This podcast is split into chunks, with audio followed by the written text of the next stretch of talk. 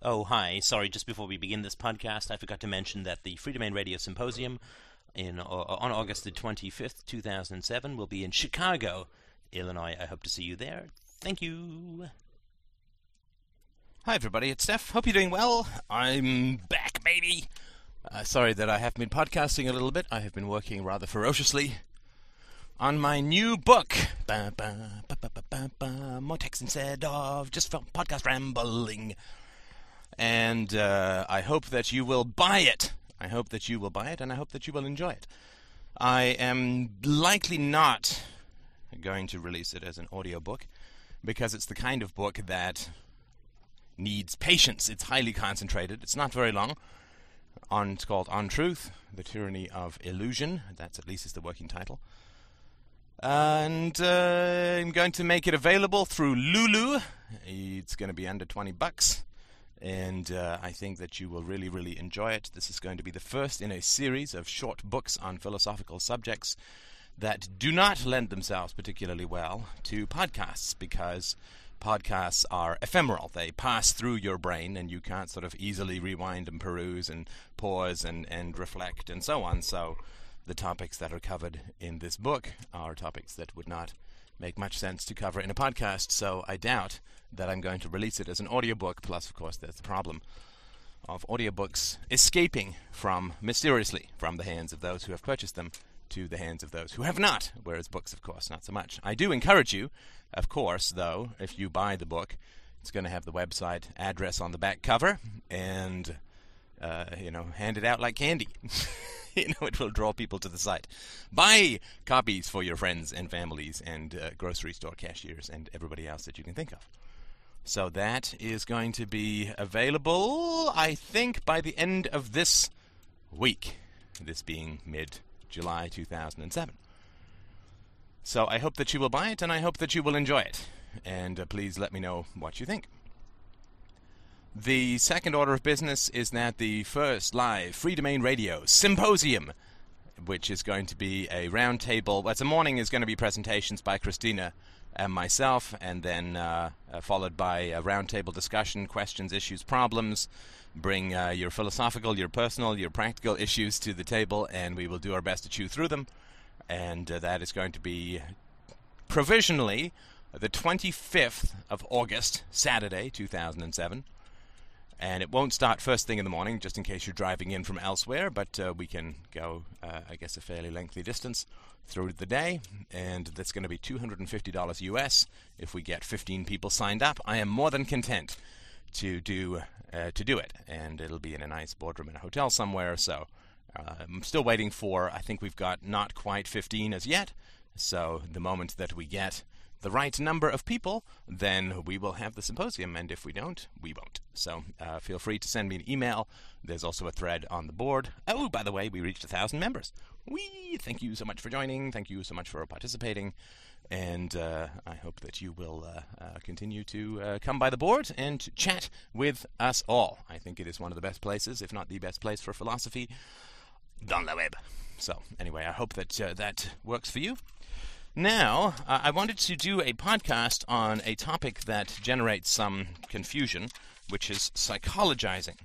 And uh, we'll talk a little bit about psychologizing and sort of uh, what it means. And I have an example which sparked some uh, interesting debate on the board with regards to uh, psychologizing. So I'm going to sort of just work on a general definition and then work on what characteristics I think need to be present for an accurate diagnosis of psychologizing to be uh, to be present. Psychologizing in general, or at least as it's sort of commonly used, is the process of responding not to an argument but to the motives behind the argument and almost invariably in a manner that is detrimental to the original arguer or poster. And an example, of course, would be somebody who criticizes Freudianism, is then uh, that criticism is absorbed into the Freudian framework by uh, sublimating it towards something like uh, reaction formation or something like that. And this is sadly quite quite common uh, in the world. And you see a lot of belief systems who retain this capacity to absorb criticisms by attacking the motives of those who criticize. This can, of course, also occur in more rational philosophies like objectivism, wherein if you uh, criticize objectivism, you are you know, morally corrupt. I mean, this is not uh, always the view, but it certainly is, is out there. Now, that as a principle is something that we sort of need to, to be aware of, and it can be a weaselly way of dealing with a debate. There are times, though, in which it is a highly appropriate response, and I think the only rational response to take to um, to a criticism, if that criticism is not uh, rational, if it's highly emotional, if it's abusive, if it's cr- you know critical at a personal level. Basically, when somebody has an uh, an ad hominem attack or an attack upon the person rather than upon the ideas, if somebody has an ad hominem attack, that's something that you really need to. Uh, if you choose to get involved in a debate that starts off with an ad hominem attack, it usually is not going to do you much good if you don't deal with the ad hominem, right, the attack upon the person, and not upon the ideas. And so that is something that I think is highly appropriate to do. And we will get into uh, that in a little bit. So, uh, so I would say that when, uh, if you're a mathematician and you say 2 plus 2 is 5, and somebody says, you're a jerk, right, basically, or only evil people say that 2 plus 2 is 5, it's not going to do you much good to argue the merits of the math, right? Because you've got this emotional side, this emotional stuff or this emotional side that is uh, that is occurring. If you're a philo- if you're a mathematician who says that two plus two is four, and somebody attacks you for that as well, that's even more egregious, I would say, right? I mean, if they just say you're a jerk uh, for saying that two plus two is four, or just you're a jerk in general, then the only thing that you can do, since the merits of the argument are not actually being discussed, the only thing that you can do is either a you can not respond to that, and that can be hard, a hard thing to do. At least it is for me. That can be a hard thing to do because then sometimes what people feel is, well, somebody has attacked you personally, you haven't responded, and therefore it's true, right? And that that is something that we remember from the uh, debates in the past about the uh, dis- disclosure or non-disclosure of details that I had or had not put out in a previous show. So, the next thing that uh, uh, so if, if you choose not to respond, that can be a problem. If you choose to respond, but you respond with "I'm not a jerk," then you really are basically accepting the premise of the person who's calling you a jerk, right? So if I say two plus two is four, and you say you're a jerk, and I say I'm not a jerk, then you're no longer debating about whether two plus two is four. You're now debating whether you're a jerk or not. And since jerk is a pretty subjective term, you're basically you're now not debating an objective fact like 2 plus 2 is 4. You're now debating a subjective fact like do you like ice cream? So, I don't think that's a particularly positive way to uh, uh, to approach that from a rational standpoint. So, if somebody does respond to an argument that 2 plus 2 is 4 with, you're a jerk, then clearly they are not responding to the rational content of your argument, but they are responding to uh, a feeling that your argument is somehow putting them down. Right? So when some when you say two plus two is four and somebody hears like uh, sorry if you're Bob and I say two plus two is four and you hear you Bob are a jerk then of course you're going to be more likely to respond with, well, no, you're a jerk, right? Or, you know, if you're not particularly trained in understanding the subtleties of these kinds of interactions.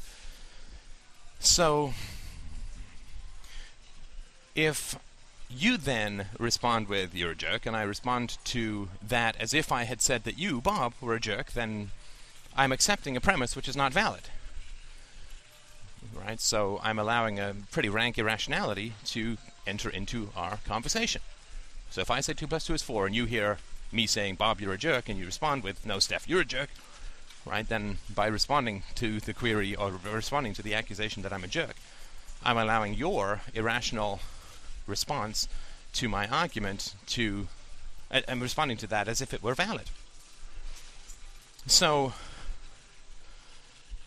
uh, when you say, Steph, you're a jerk because you're arguing that 2 plus 2 is 4, and of course nobody ever says that. What they do is they distort the argument in order to serve their own emotional uh, upset, or serve the needs of their own emotional upset.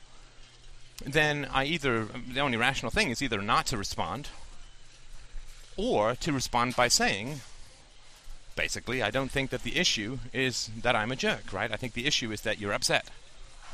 Right? Is that is that an unreasonable thing to uh, to respond with? No, I think that that's an accurate identification of the situation. I think that is an accurate identification of the situation. If I say 2 plus 2 is 4 and you say you're a jerk, then what you're really saying is, uh, Steph, help me to figure out why. you may not believe me, but I do believe that it's true. Uh, please to help me figure. Please help me figure out why I'm calling you a jerk. And you, you're putting something out there, right? You're putting something out there which uh, is uh, really centered in or focused on an irrational outburst, right? And that's, yeah, I view that, frankly, I view that as a cry for help.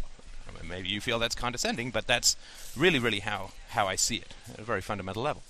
It's a cry for help. And I can either choose to reject that cry for help by not responding, or I can choose to uh, respond to it but by identifying it as a cry for help. Now, what happens, of course, is somebody who's oversensitive to humiliation. I mean, we're all sensitive to it, like somebody who can't separate their feelings of humiliation from being hu- actively humiliated, right? That's a just because you feel humiliated doesn't mean that someone's trying to humiliate you, right? It might just be that you feel humiliated. So, someone who's oversensitive to being humiliated is going to react to something which upsets them in a hostile manner.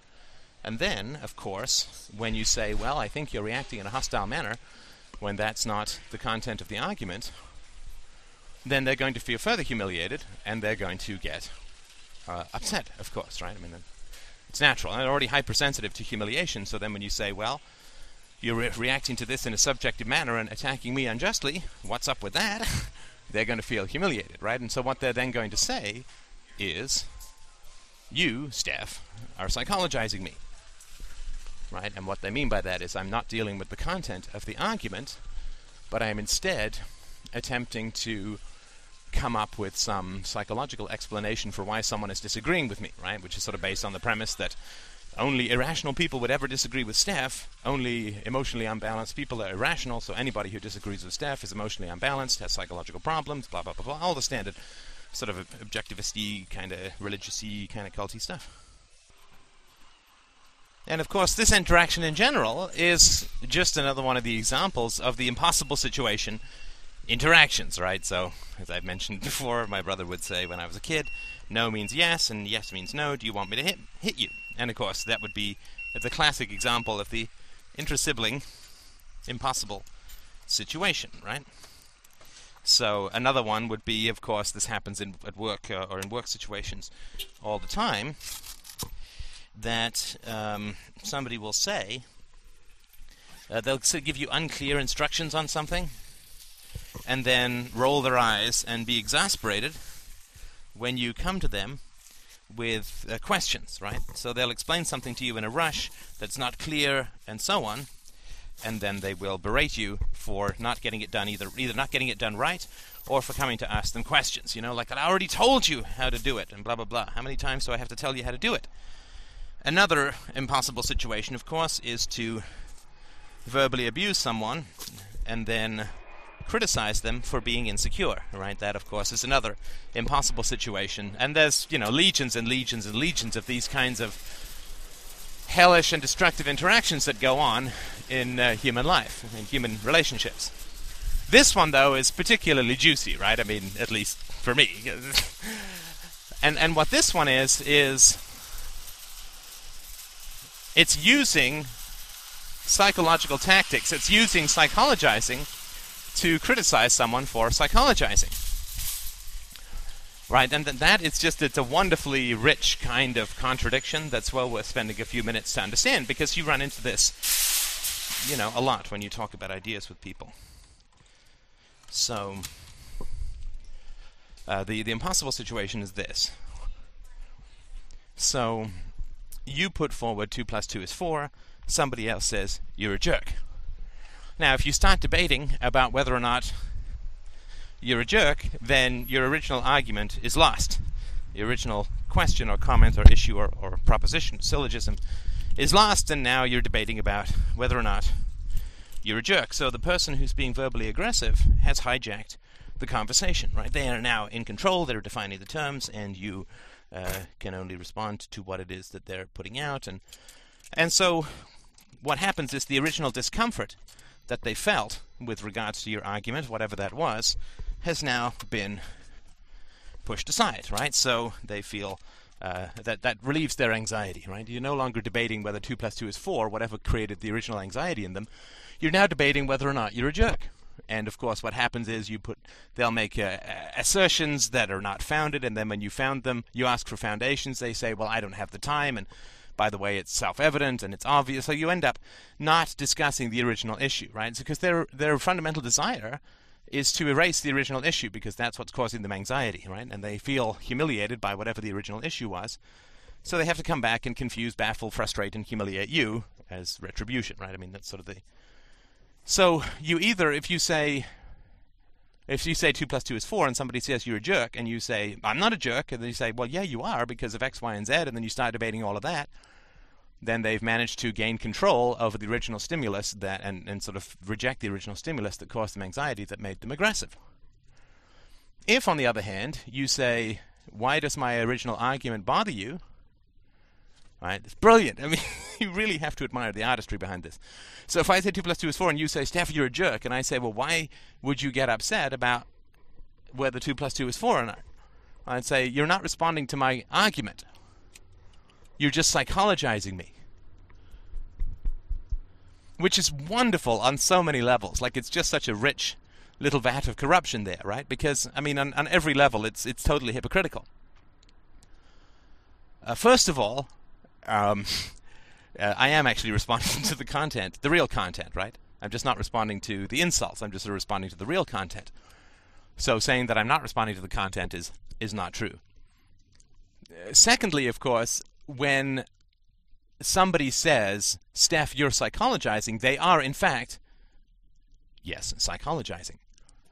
Right? Because if somebody says, oh, Steph, you you're not responding to the content of an argument, you're simply psychologizing the person who's putting the argument forward, they are assuming motives in the absence of evidence. Right? Which is sort of what psycho- psycho- psychologizing is, right? It's assuming the motives of someone in the absence of, of evidence, right? So if I say I really dislike the idea of God, and somebody says that's just because you yearn for God so desperately and you feel rejected and this and that and the other, right? Well, that's just assuming motivations in the absence of evidence, and that's psychologizing, right? It's, it's projecting uh, motives to someone in the absence of any evidence or corroborating uh, facts, right? So when someone says to me, or I say to anyone, you're psychologizing, then what I'm doing is I'm assuming motives in the absence of evidence. So I'm actually doing what I'm criticizing. I am psychologizing when I criticize somebody of psychologizing. Again, unless I have lots of good evidence for for my assertion. So it really is a very wonderful and complicated and exciting uh, way of bypassing the actual content. Right? And this is what people do when when when when the content of an argument bothers them. They're, they they sort of compelled to respond, right, against really anybody's better judgment they're kind of compelled to respond to the argument because it causes anxiety in them, so they're bothered, right? So I put an argument out about uh, uh, drug use and friendship and drinking, excessive drinking, and so on. And we'll get to this in a sec. So somebody that, that bothers somebody, right? And it sits like a splinter in their mind's eye, so to speak. It, it, it irritates them, so they feel like I have created discomfort in them, right? So I'm sort of aggressing against them. So then what they do is they come back and they aggress against me, right? So then when I point out that the aggression is unwarranted and I'm not going to respond to uh, an overly aggressive argument, then they have the perfect capacity to come in and say, "Oh well, Steph, you're just not responding to the argument and you're psychologizing." It's a wonderful trap. Like it really is exquisitely put together. You either don't respond, uh, in which case the uh, accusation often stands, uh, or you do respond, or, or, or, then people, of course, will say, well, why is Steph not responding to this argument? Does this person have a valid point? Does Steph only respond to arguments when he's got the upper hand? Like all that kind of stuff can go on. the next thing, uh, if you do respond to the the form of the argument that you're a jerk side, then you don't get to debate the original issue. The other person has set the agenda, and you're then put into the humili- humiliating position of arguing that you're not a jerk, right?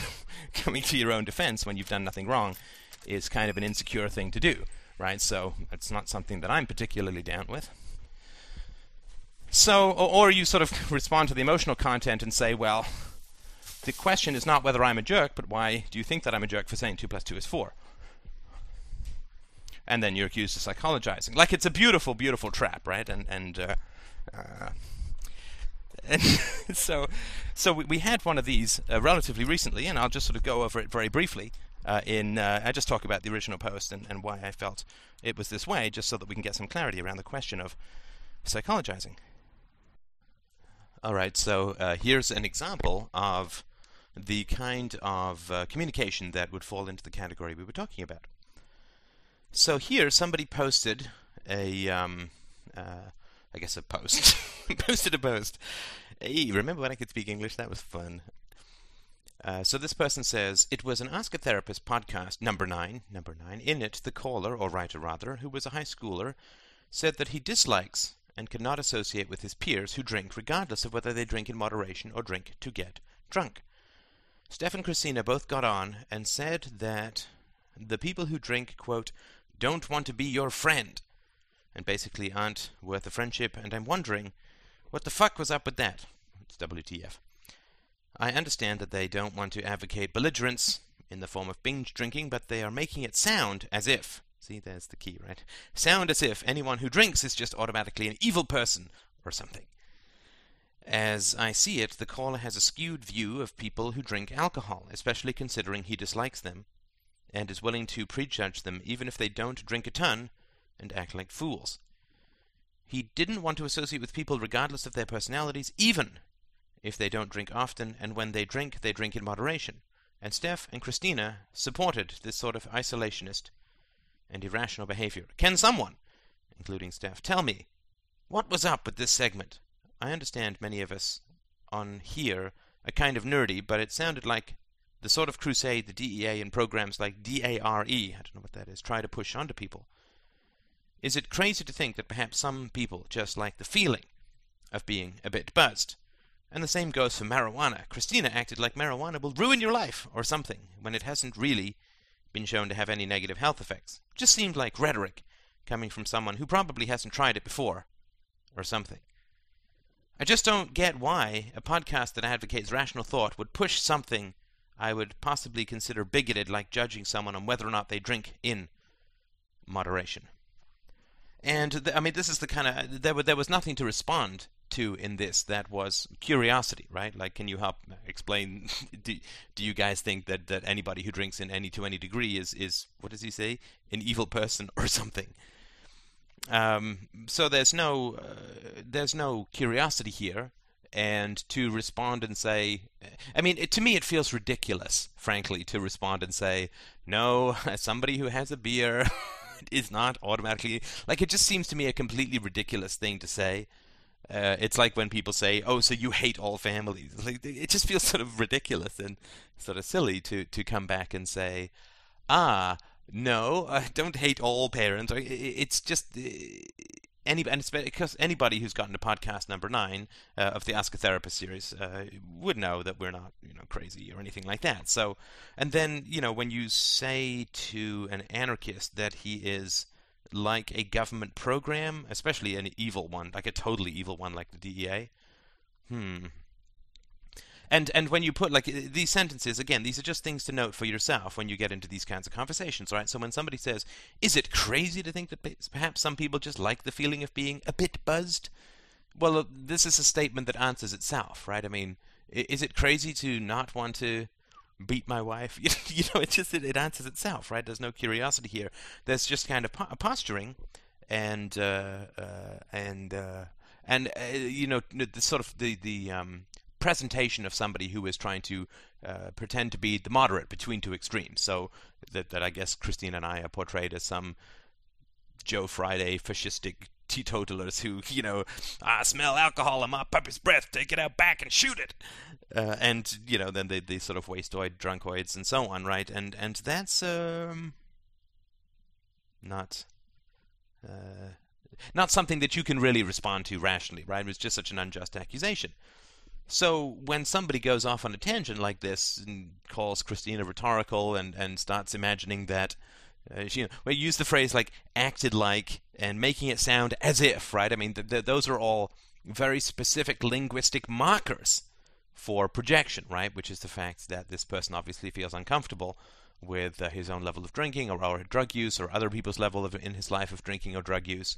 And the natural tendency is for somebody who is overindulging in these things to portray anybody who says you, that these things can be bad in excess to say, no, no, that's just I just do it in moderation and so on.